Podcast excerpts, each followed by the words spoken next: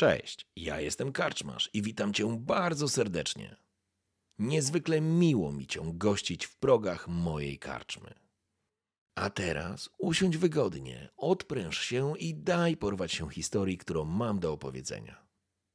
A jeśli spodoba Ci się to, co usłyszysz, zawsze możesz rozważyć wsparcie mnie za pomocą patronite.pl. Link znajdziesz w opisie. Życzę miłego słuchania. Oby nam się! Kroniki Valoranu. Kronika pierwsza. Cena neutralności. Rozdział piąty.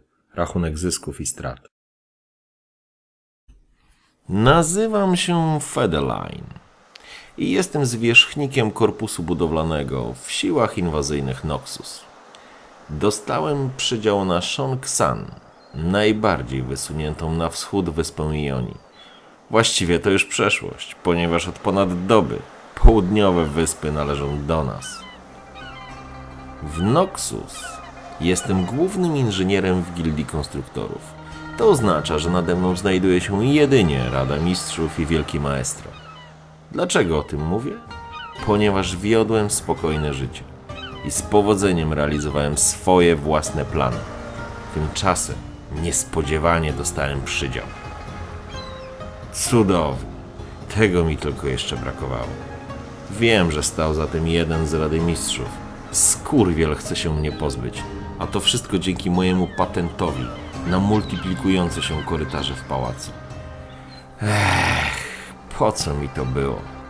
Chociaż muszę przyznać, że wielki taktyk osobiście mi pogratulował. Konstrukt działał bez zarzutów, a testy wypadły nadzwyczaj pomyślnie.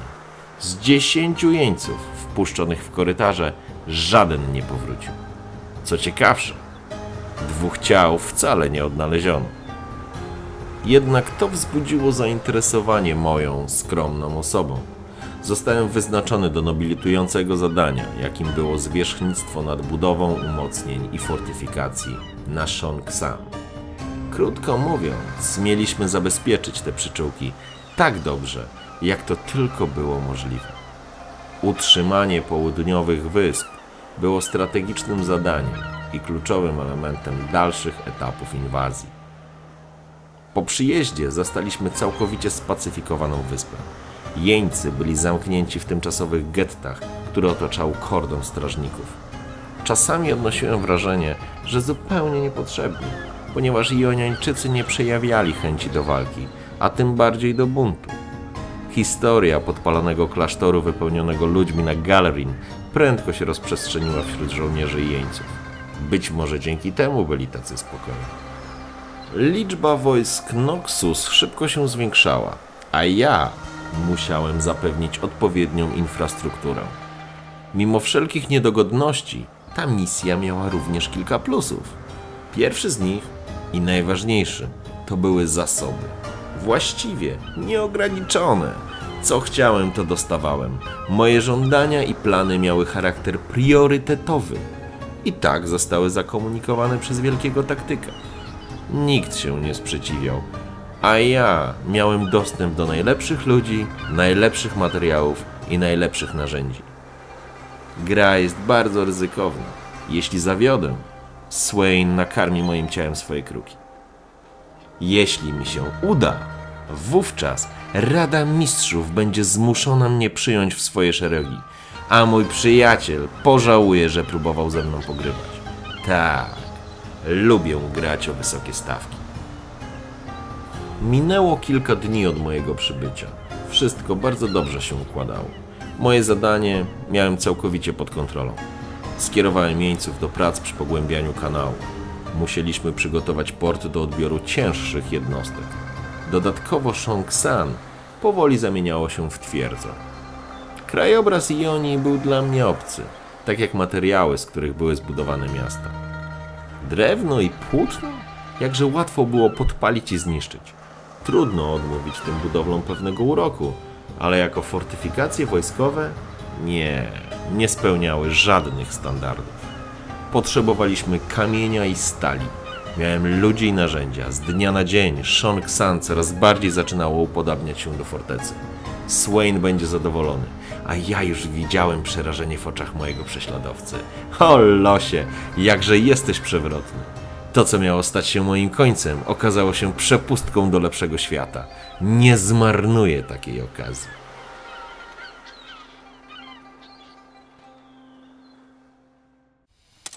Kiedy pojawiła się w obozie, wiedziałem, że zaczną się problemy. Kapitan Riven, młoda osoba, o której wielu już zdążyło usłyszeć. Riven i jej miecz. Zero strachu, zero wątpliwości i olbrzymi potencjał dał tej dziewczynie szansę na wybicie się ponad przeciętność. Nie mogłem jej zlekceważyć. Gorący dzień dawał się wszystkim we znaki. Praca szła, jakbyśmy się nurzali w smole. Co chwila dochodziło do wypadków i opóźnień. To był zły dzień. Tak się zaczął i z pewnością tak się zakończy. Dobrze, że chociaż rozwiązano problem z generałem Min i nasze wojska mogły ruszyć na Placidium. Większość jednostek jest już na głównej wyspie i przygotowuje się do wymarszu na stolicę Ionii. To była kwestia czasu. Po rozbiciu głównych sił generał Darius będzie musiał jeszcze tylko poradzić sobie z wątłą obroną Placidium. A potem? Potem Ionia będzie nasza. Być może za zasługi na Shong San będę mógł liczyć na niewielkie nadanie ziemskie. Okolica jest urocza. Myślę, że mógłbym się tu osiedlić. Zarządco! Zarządco! Wołał do mnie młody, dobrze zapowiadający się konstruktor. Odprawiłem nad rządców robót i zerknąłem w stronę nadbiegającego burgasza. Burgasz, dlaczego tak wrzeszczysz? Stało się coś? Wytarłem czoło brudną chustą. Mistrzu Verlaine, miałem poinformować pana, że musi się pan natychmiast stawić do stali odpraw. Kapitan Riven pana oczekuje. Wydyszał burgarz i chciwie spojrzał na bukłak z wodą. Dałem znak, żeby się napił. Nie czekał na kolejne zaproszenie. Chwycił bukłak i mocno go przechylił, łapczywie łykając wodę. Riven była tylko w randze kapitana. Nie mogła od tak sobie przywołać mnie jak chłopca na posyłki. Jestem głównym zarządcą na Shong-San, namaszczonym przez wielkiego taktyka. Co ona sobie myśli? Mam rzucić wszystko i przybiec do niej jak pies? Może mam jeszcze zaszczekać i zamerdać ogonem? Powiedz, kapitan Riven, że nie mam czasu. Jak chce się ze mną spotkać, to niech przyjdzie przed zachodem słońca. Być może będę wtedy w nastroju, żeby z nią porozmawiać. Może się ładnie ubrać, jeśli wiesz, co mam na myśli. Uśmiechnąłem się do burgasza. Młody konstruktor zbladł, odkładając bukłak na stół. Mistrzu, proszę o wybaczenie, ale to chyba nie jest najlepsze rozwiązanie. Spoglądając się na mnie, sięgnął do sakwy i wyciągnął czarne pióro. Zacisnąłem zęby i pięści, starając się opanować zalewającą mnie furię. Nie udało mi się. Ty skończony idioto! Krzyknąłem i uderzyłem go z całej siły. Burgarz zrobił piruet i wpadł na stół. Następnie osunął się nieprzytomny na ziemię. Robotnicy i inżynierowie szybko odwrócili wzrok i zajęli się swoimi sprawami. Pochyliłem się i podniosłem czarne pióro. Symbol wielkiego taktyka. To, że Riven była w stopniu kapitana, przestało mieć teraz jakiekolwiek znaczenie. Z tym piórem mogła sprzeciwić się samemu Dariusowi i ten nie mógłby po prostu jej ściąć, tak jak miał to w zwyczaju. To pióro dawało jej immunitet i glade wyznaczony przez Swaina. Nikt o zdrowych zmysłach nie sprzeciwiłby się takiej osobie. Riven miała jakieś zadanie do wykonania i to najwyższej wagi. Najwyraźniej potrzebowała mojej rady, pomocy lub innego wsparcia. W życiu nauczyłem się, żeby szybko przekuwać wady na zalety. Uśmiechnąłem się do siebie, dostrzegając kolejną szansę od losu. No widzisz, od tego trzeba było zacząć, burgarz. Od tego trzeba było zacząć.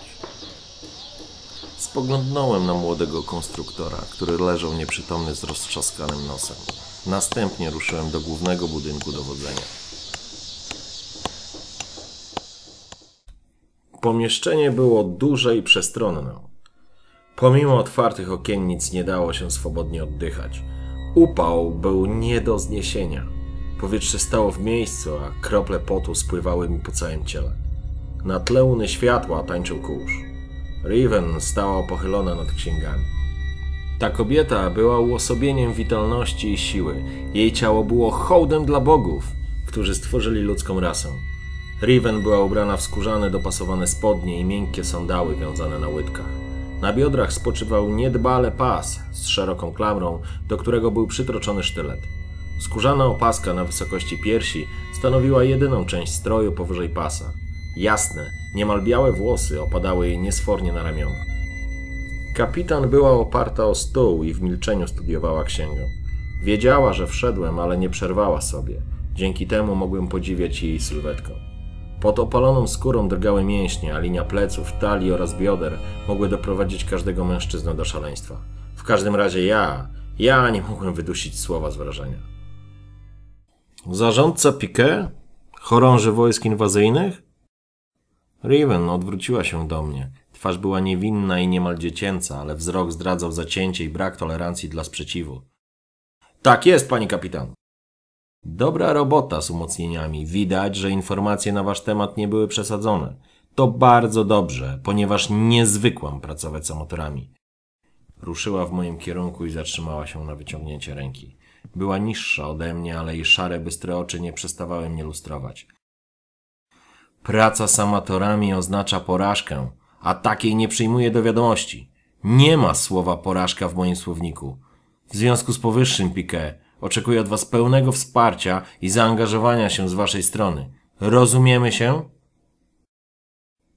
Widziałem pióro, rozumiem powagę sytuacji. Zaznaczam, że moje zadanie ma charakter strategiczny dla całej kampanii. Oczywiście deklaruję pełne wsparcie, o ile nie stanie to na przeszkodzie wykonania moich własnych rozkazów. Jak pani kapitan pewnie wie, te zadania również pochodzą od wielkiego taktyka. Fedeline, rozumiem i wiem, na czym polegają Twoje rozkazy.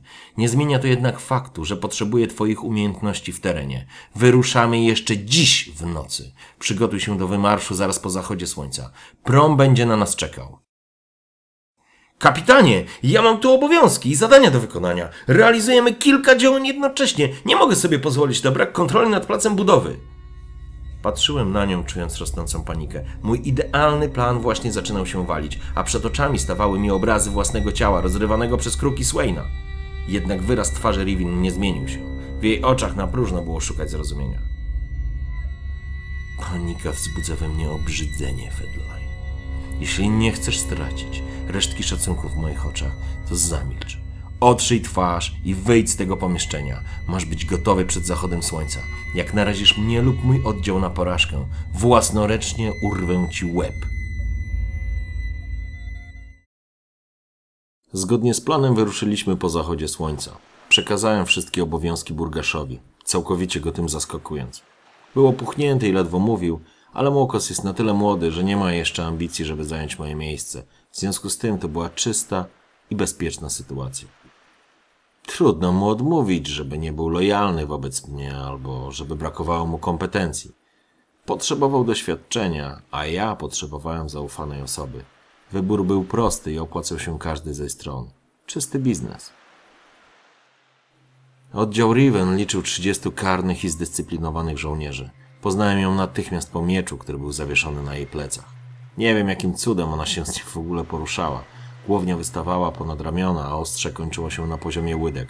Szerokość klingi przywodziła mi na myśl raczej tarczę niż miecz. Ostrze było czarne i naznaczone runami, które w blasku księżyca delikatnie mieniły się zielonym światłem. Nikt nie znał kowala, który wykuł i nasycił magią ten miecz. Tajfun, bo tak nazywano to ostrze, został podarowany Riven przez najwyższe dowództwo, jako nagroda za waleczność i oddanie ojczyźnie. Mówią, że stanęła do walki z przeważającymi siłami przeciwnika, a jej wola walki zainspirowała oddziały Noxus, które w zaskakującej kontrze zmiażdżyły swoich przeciwników. Riven była zakuta w ciężką zbroję z ciemnego metalu. Trudno mi było określić, czy pancerz jest czarny czy granatowy. W zależności jak padały promienie księżyca, taką mienił się barwą. Pomimo swej ciężkości zbroja wydawała się bardzo elastyczna, jakby nie krępowała ruchów właścicielki. Z pewnością była wykuta przez zbrojmistrza o legendarnych umiejętnościach. Wypłynęliśmy.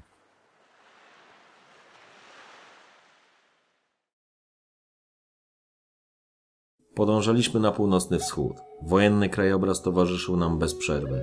Mijaliśmy kolumny wojsk, grupy pędzonych jeńców, zgliszcza wsi i klasztorów. Nikt nie robił nam problemów, a rutynowe kontrole kończyły się natychmiast po okazaniu glejtów przez Riven. Pomimo wojennej zawieruchy mogłem podziwiać krajobraz Ionii. To było najbardziej mistyczne miejsce, jakie kiedykolwiek miałem okazję oglądać. Na horyzoncie rysowały się góry, a drogi prowadziły nas przez malownicze pola i łąki. Ioniańczycy żyli w zgodzie z naturą. Zabudowania komponowały się z otaczającą mnie przyrodą. Malownicze mostki były przerzucone przez srebrzyste, czyste strumienie. Posągi i rzeźby ozdabiały niemal każdy element budynków. Mijaliśmy mistyczne pagody osadzone na szczytach wzgórz, a wszechobecne dzwonki grały smutną muzykę na delikatnym wietrze. Ogrody i sady, magiczne tory oraz niekończące się uprawy ryżu. To wszystko niebawem stanie się własnością Noxus. Nadal nikt mi nie wytłumaczył, na czym polega cel naszej misji. Ja, po ostatniej rozmowie z kapitan, raczej starałem się nie rzucać jej w oczy. Ponownie kalkulowałem szanse i zagrożenia, bilans zysków i strat. Na dziś wychodziłem na minus i to mnie cholernie martwiło. W końcu odbiliśmy prosto na wschód. Te prowincje również były ogarnięte wojną. Riven nie unikała walk. Jeśli nadarzała się okazja, by wspomóc wojska Noxus, robiła to bez chwili zastanowienia. Kilka razy wjeżdżała w sam środek walk, a Typhon w jej rękach tańczył i siał zniszczenie. Riven wznosiła się ponad walczącymi i z dzikim okrzykiem spadała na nich, miażdżąc pancerze, tarcze i broń. Sama zdawała się być nietykalna, jakby wokół niej unosiła się niewidzialna tarcza. Mimo to widziałem jej rany, ale nigdy nie były tak poważne, żeby wykluczyć ją z walki. Po kilku takich rajdach z 30 żołnierzy pozostało jedynie 20, a ja miałem coraz większe obawy co do celu naszej misji. Ten oczywiście nadal nie został mi zdradzony. Czwartego dnia dotarliśmy do prowincji Ibe. Z tego co zapamiętałem z map Jonii, była to najdalej wysunięta na wschód prowincja, czyli to musiał być cel naszej podróży. Ibe było zniszczone, jednak krajobraz różnił się od tego, co miałem okazję oglądać przez całą podróż. To nie tylko zgliszcza, ciała czy dymy na horyzoncie. Tutaj mieliśmy do czynienia z czymś zdecydowanie gorszym. W powietrzu unosił się gryzący smród, a mijane wsie nie były spalone. Jednak nie było w nich nikogo. Nie było widać śladów walki. Przynajmniej na pierwszy rzut oka.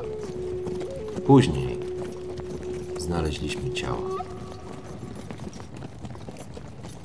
Skurwysyny! krzyknęła River, wychodząc z olbrzymiej stodoły. Nikt nie skomentował. Jednostka zabezpieczała wieś, a niewielki zwiat ruszył w kilku kierunkach. Riven wyciągnęła z juków menażkę i mocno z niej pociągnęła. Ruszyłem do stodoły. Z każdym krokiem czułem coraz ostrzejszy smród. To nie było rozkładające się ciało czy odchody. To był ciężki, drapiący gardło smród chemikaliów. Zrozumiałem, zanim tam wszedłem. Zakryłem twarz chustą i starałem się nie oddychać. W środku leżały ciała. Mężczyźni, kobiety i dzieci. Wszystko powykręcani w groteskowych pozycjach. Zebrało mi się na mdłości. Spalona skóra, czarne języki, mięso odchodzące od kości. Z trudem łapałem równowagę. Musiałem stąd wyjść. Ruszyłem biegiem do wyjścia i wówczas zobaczyłem kłębiące się ciało przy drzwiach oraz krwawe, podłużne ślady wyryte w deskach, jakby bruzdy wypełnione krwią. Ci ludzie próbowali się wydostać. Drapali drzwi własnymi rękoma. Kiedy sobie to uświadomiłem, zemdlałem.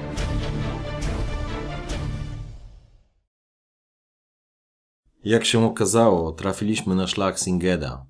Słyszałem, że Swain ściągnął go z załon, ale nigdy nie widziałem efektów jego pracy. Na bogów, teraz wiem, że wolałbym tego nigdy nie oglądać. Nie dano mi czasu na odpoczynek. Wiem, że Riven się wściekła i natychmiast zaordynowała wyjazd, gdy powrócił zwiat i wskazał kierunek marszu jednostek Singeda. Dogoniliśmy ich na pograniczu miasteczka Shoujin. Trwała tam walka. Wjechaliśmy na niewielkie wzniesienie, z którego idealnie było widać przebieg bitwy. W dolinie ścierały się jednostki inwazyjne Noxus z Ioniańczykami.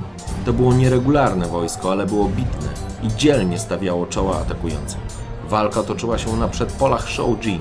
Nie rozumiałem, dlaczego obrońcy wydali bitwę na otwartym polu, zamiast bronić miasteczka. Co prawda, miasteczko nie było ufortyfikowane, ale niewysoki cokół z pewnością sprawiłby nieco problemów atakującym i dał niewielką przewagę podczas obrony. Na przeciwległym wzniesieniu rozkładały się jednostki obleżnicze, a nad nimi powiewały proporcje Noxus i Zaun. Rozwinąć proporcje! Zaordynowała Riven i uderzyła konia ostrogami, ruszając łagodnym zboczem prosto w wir walki. Nad głowami przybocznych rozwinęły się flagi z oznaczeniami Noxus. Jeźdźcy złożyli się w klin i runęli na obrońców. Dźwięk rogu był zapowiedzią nadchodzącego uderzenia. Zgodnie z poleceniem kapitan, ja nie miałem się angażować w walkę. Chyba, że nie miałbym innego wyjścia. Joniańczycy próbowali odeprzeć natarcie. Prawa flanka rozwinęła się wstęgą w kierunku nadjeżdżającej jazdy i przed Riven wyrosły drzewce włóczni. Na widok niespodziewanych posiłków piechota Noxus wrzeszczała z zadowolenia i żądzy krwi. Poczułem, jak rosną morale. Ktoś rozpoznał kapitan i wykrzyczał jej imię. Pozostali piechurzy to podchwycili i nagle w dolinie dziesiątki gardeł skandowało jedno imię. Riven. Jeźdźcy manewrowali, omijając ścianę włóczni, ale kapitan nie chciała dalej bawić się w podchody. Wryła konia w ziemię, zrywając darm kopytami. Zeskoczyła z siodła i w tym samym czasie sięgnęła po miecz, zakreślający łuk i pozostawiając smugę zielonkawej tęczy. Pozostali żołnierze również zeszli z koni, ustawiając się w szyk. Riven skoczyła do przodu wprost na obrońców. Widziałem to już kilka razy, ale pierwszy raz tak dokładnie. Wokół niej zafalowało powietrze. Ostrze zatoczyło półokrąg i uderzyło w obrońcę, łamiąc drzewce i miażdżąc lekkie pancerze. Powietrzu drugi raz zalśniła zielona tęcza i tajfun raz jeszcze uderzył w przeciwnika. Usłyszałem wrzask zabijanych żołnierzy. W tym samym momencie Riven wzniosła się do skoku. To niemal na wpół magiczne zjawisko. Sprawiało wrażenie, jakby kapitan lewitowała wyprężona w śmiertelnym zamachu. Wydawało mi się, że czas na chwilę zwolnił, gdy potężnym ciosem ściągnęła miecz na ziemię. Usłyszałem huk i zobaczyłem, jak siła uderzenia odrzuca Irańczyków, niczym eksplozja bomby. W tym samym momencie piechota Noxus przełamała szyk obronny. Skracając dystans, mogli zrobić użytek ze swoich toporów i buław. To, co pozwalało miejscowym utrzymać przeciwnika na odległość, w zwarciu stało się zupełnie bezużyteczne. Nie zdążyli sięgnąć po krótkie miecze. Piechota Noxus zaczęła rzeź. Szyk został złamany, obrońcy zostali podzieleni na dwie grupy. Jedna z nich w panice uciekała do miasteczka. Riven nienawidziła tchórzy. Jej oddział bezlitośnie ścigał i dobijał dezerterów. Niewielu zdołało dobić do. Regularne wojsko zaciskało się wokół pozostałych obrońców, którzy teraz zbili się w jedną masę ciał i wystających włóczni. Joniańczycy padali jeden za drugim. Na koniec niedobitków spętano siecią i rozbrojono. Wygraliśmy. Dołączyłem do kapitan i jej żołnierzy. Piechurzy, których wsparliśmy, odprowadzali nas okrzykami i pozdrowieniami do stanowisk dowodzenia. Wieśniacy zostali pojmani do niewoli. Show Jean stało otworem. Na jej powitanie wyszedł mężczyzna w asyście dwóch przybocznych oraz bladego, chudego mężczyzny w stroju medyka z emblematami zału. Był w randze kapitana. Witam, kapitan Riven. Nazywam się Roche. Powiedział mężczyzna i położył jej dłoń na ramienniku. Witam, kapitanie, odrzekła Riven i odwzajemniła gest.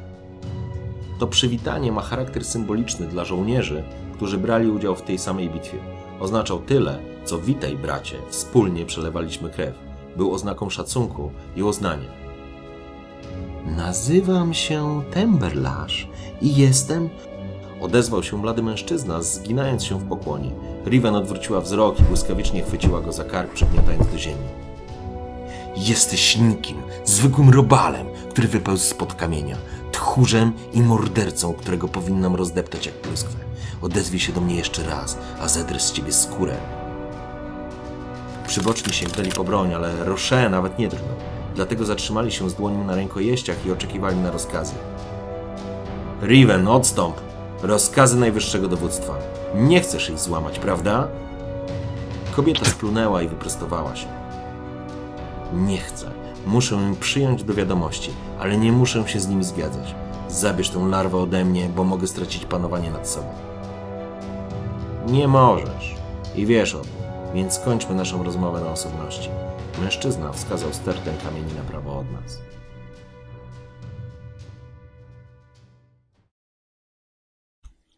Po krótkiej rozmowie pomiędzy kapitanami wszystko wyglądało na ustalone. Riven podeszła do mnie. Jej ciemny pancerz był ubrodzony krwią i kurzem. Federline. Wchodzimy do Shoujin. Znajdziemy tam przewodnika i ruszamy do świątyni. Ta jest niedaleko stąd, ukryta gdzieś wśród bagien. To cel naszej misji, a ty będziesz odpowiadał za jej zabezpieczenie. Wygląda na to, że jeśli mieszkańcy stracą nad nią kontrolę, to zrobią wszystko, żeby ją zniszczyć. Nie możemy do tego dopuścić. Kapitan Roche wysłał wcześniej zwiad, który miał zabezpieczyć świątynię i unieszkodliwić strażnika. Kiwnąłem głową na znak, że rozumiem, ale totalnie niczego nie rozumiałem. To był powód, dla którego przemierzyłem pół Joni? Coś tu cholernie się nie zgadzało, a mój bilans zysków i strat coraz bardziej wychodził na minus. Zostaniesz tutaj do czasu naszego powrotu. To będzie formalność. Riven wraz z Roche i swoimi ludźmi ruszyli do Shoujin. Ja zostałem na wzgórzu wraz z obsługą maszyn oraz Temberlaszem, który w milczeniu przyglądał się jak wojsko zbliża się do bram miasta. Żołnierze szli w długiej linii i szerokim łukiem zbliżali się do miasteczka. Shoujin było jak ranne zwierzę, które przyparte do muru mogło w fakcie desperacji ugryźć, a nawet odgryźć rękę. Roche był doświadczonym kapitanem i z zimną głową wydawał polecenia. Nie lubił ryzykować. Wraz z milczącym Temberlaszem przyglądałem się manewrowi z wysokości wzgórza. W głowie dźwięczały mi ostatnie słowa Riven. To będzie formalność. W tym samym momencie nad doliną rozniósł się ryk dzikiej bestii. Zerknąłem na wschodnią część doliny. Spośród karłowatych drzew coś, a raczej ktoś wypadł na polanę. Sięgnąłem po lunetę i dostrzegłem pędzącego mężczyznę, który był pochylony niczym dzikie zwierzę. Nie jestem pewien, czy nie poruszał się na czterech kończynach. Nie widziałem żadnego uzbrojenia. Był potężny i bardziej przypominał szarżującego niedźwiedzia niż człowieka. Prawa flanka nie zdążyła wykonać manewru, kiedy mężczyzna dosłownie staranował żołnierzy. Wystarczył moment, aby Roche wydał odpowiednie rozkazy. Linia się złamała, tworząc drugi szereg, który ruszył z pomocą zaatakowanej flance. Tymczasem żołnierze otrząsnęli się już z zaskoczenia i metodycznie próbowali otoczyć przeciwnika. Niestety, ten nie czekał na zakończenie manewru. Górował nad nimi przynajmniej o głowę, a szerokość jego ramion równała się przynajmniej dwóm stojącym obok siebie żołnierzom. Ryknął, a wokół niego zaofalowało powietrze. Rzucił się na piechurów i gołymi rękoma miażdżył czaszki łamał kończyny. Ciosy żołnierzy nie robiły na nim wrażenia, tak jakby nie mogły się przebić przez niewidzialną zbroję. Z Shoujin wybiegali pozostali mieszkańcy, powtarzając jedno słowo: Udyr, udyr. Do walki stanęli wszyscy, mężczyźni, kobiety i dzieci, uzbrojeni raczej w narzędzia niż prawdziwą broń. Zaskoczone wojsko musiało utworzyć drugi front, żeby nie zostawić odsłoniętych pleców. Roche wykrzykiwał rozkazy, starając się ogarnąć coraz większy chaos. Gdzieś z prawej uniósł się ryk kota. Mężczyzna zwany Udyrem był wszędzie. Grad ciosów padał na żołnierzy, którzy nie byli w stanie zablokować tak szybkich uderzeń. Ciosy dochodziły celu i rozrywały ciała. Prawa flanka się nie załamała. Morale upadło, a żołnierze zaczęli uciekać w kierunku swojego kapitana. Spoglądałem z niedowierzaniem. Jeszcze przed chwilą święciliśmy triumf, a teraz byliśmy w odwrocie. Naszą jedyną szansą była kapitan Riven. Zobaczyłem, jak galopowała na prawą flankę, tratując uciekających żołnierzy. Sięgnęła po miecz i kolejny raz ujrzałem zielonkawy blask. Zeskoczyła z konia i ruszyła truchtem na olbrzyma. Tajfun unosił się nieco nad ziemią. Udyr kopnął ostatniego nieszczęśnika w tors. Nie puścił jego rąk. Te z głuchym trzaskiem oderwały się od odpadającego kadłubka. Spojrzał na Riven. Jego oczy wypełniał pomarańczowy blask, furii i szaleństwo. Żołnierze skupili się wokół swego kapitana, który z coraz większym trudem opierał się chaosowi i panice. Ioniańczycy atakowali ich wszystkim, co było pod ręką.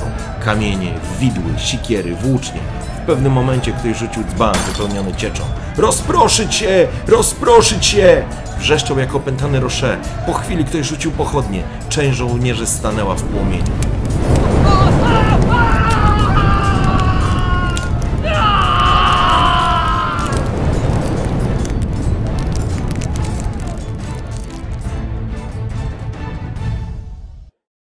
Temberlash nie czekał dłużej. Wydał rozkazy, a jego ludzie rozpoczęli ładowanie machin. Chwyciłem go za rękę. Co ty wyprawiasz? Tam są nasi ludzie! Odepchnął mnie i wyciągnął tą dziwnie zmodyfikowaną kuszę, w której zamiast bełtu spoczywały przeźroczyste kule wypełnione cieczą. Nie ty decydujesz, więc zamknij się. Albo będziesz konał godzinami prosząc o śmierć. Jego głos był cichy i zimny, a mi przed oczami stanęły obrazy stodoły wypełnionej trupami. Tajfun zatoczył półokrąg i uderzył w Udyra. Wokół mężczyzny zgęstniało powietrze i wybuchło zielonkawą poświatą. Ten cios mógłby zmiażdżyć każdą zbroję, ale Udyr się tylko zachwiał i ryknął. Nad polem bitwy uniósł się ryk tygrysa. Riven nie zdążyła uderzyć raz jeszcze, gdy mężczyzna był już przy niej i zasypywał jej ciało ciosami. Nie potrafiłem dostrzec poszczególnych uderzeń. Mnich był zbyt szybki. Kapitan z trudem wytrzymywała ataki, końcu odskoczyła do tyłu, uwalniając się spod gradu ciosów. Widziałem na jej pancerzu wiele wgnieceń, a prawy rękaw został całkowicie urwany. Riven nigdy nie odpuszczała. Rzuciła się na Udyra raz jeszcze. Runy zalśniły. Mnich zacisnął pięści i skrzyżował przedramiona. Jego skórę otoczyła skorupa. Miecz uderzył w niego jak w kamienny posąg. Posypały się iskry. Kapitan nie przestawała. Błyskawicznie cięła raz jeszcze. Ponownie zgrzyt i snopy iskier. Udyr zbierał się do kontry. Gdy Riven uniosła się w powietrze, kolejny raz mogłem podziwiać jej sylwetkę w śmiertelnej pozie. Kapitan unosiła się nad Udyrem i z potężnym impetem uderzyła w mnicha. Skorupa pękła, a siła uderzenia odrzuciła mężczyznę na kilka metrów. W powietrze wyleciały grudy ziemi. Riven dyszała ciężko, jej twarz była zalana potem i krwią lejącą się z rozciętego czoła. Udyr podpierał się na rękach i pluł krwią. Dyszał, a jego płuca pracowały jak miechy. Nie dała mu odpocząć. Dźwignęła miecz i ruszyła, aby zakończyć walkę. Z każdym krokiem nabierała prędkości, a jej okrzyk wibrował nad polem bitwy. Udyr zacisnął pięści, a z jego gardła wydobywał się narastający wrzask. Drobne kroki przechodzą w trucht. Tajfun lśni na zielono. Okrzyk Riven miesza się z ptasiem wrzaskiem obejmowanego płomieniem Udyra. Jeden sus, drugi, wyskok. Miecz wznosi się do śmiertelnego ciosu. Płomień furii Udyra przybiera kształt ognistego ptaka. On sam wybija się w powietrze. Czerwień i zieleń. Huki wrzask. Słup ognia pochłania zielonego światła.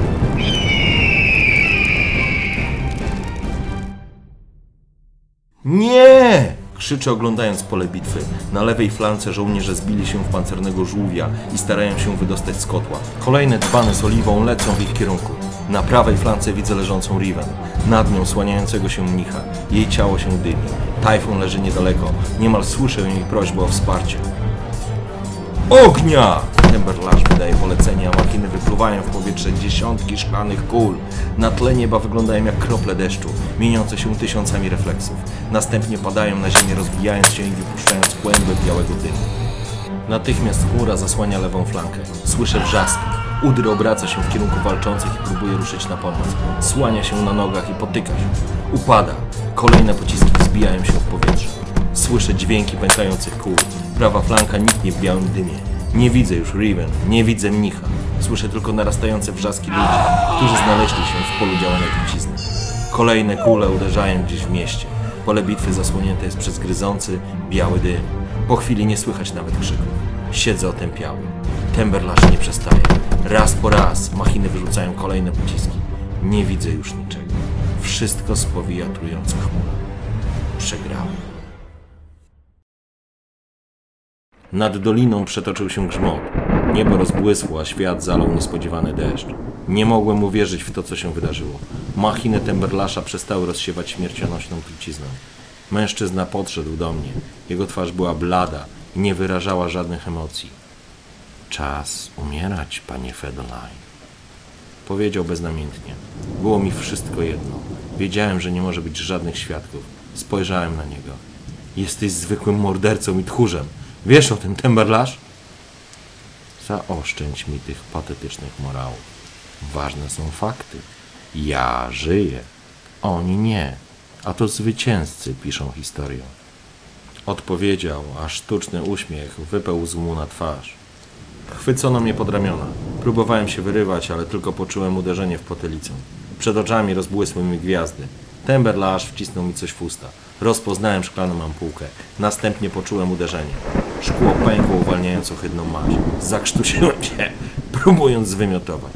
Ciecz przywarła mi do podniebienia. Puścili mnie. Upadłem na kolana, wiedząc, że to już koniec. Deszcz padał coraz mocniej. Zanim ją zobaczyłem, Usłyszałem ciężkie kroki. Później nad Temberlaszem wyrósł zielony blask. To niemożliwe. Ona nie mogła przeżyć. Osunąłem się na ziemię. Dysząc ciężko opierała się o stertę głazów. Tą, przy których jeszcze niedawno rozmawiała z Rocher. Nie mogła uwierzyć w to, co się wydarzyło. Została sama. Jest banitą i wygnańcem z własnego kraju. Jest psem bez domu i honoru. Spoglądała na pobojowisko i szczątki miecza leżącego wokół. Wszystko stracone. Jak do tego mogło dojść? Riven wzięła głęboki oddech i przetarła pot i krew z twarzy. Dla niej świat już się skończył, a czas honoru i noksjańskiej dumy upadł i został wdeptany w błoto. Zupełnie tak, jak jeden ze sztandarów leżących nieopodal.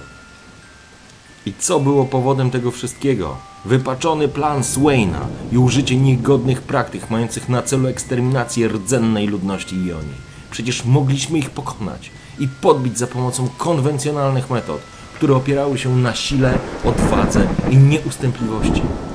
Tymczasem z doborowego żołnierza stała się mordercą dobijającym konających. Z kapitana wojsk inwazyjnych Noxus stała się najemnym zbirem atakującym bezbronnych cywilów. Słońce ukryło się za chmurami. Padał już rzęsisty deszcz, a wiatr przybierał na sile rozgarniając opary chemikaliów, które unosiły się nad polem bitwy. Nad pobojowiskiem krążyły kruki, szukające łatwego łuku. Z pewnością nie będą głodne dzisiejszego wieczora. Czuła jak deszcz zmywa z niej brud, kurz i krew. Jednak to nie było najważniejsze. Wraz z deszczem spływało z niej poczucie winy. Niebo i oni płakało, a wraz z nim kapitan wojsk inwazyjnych Noxus.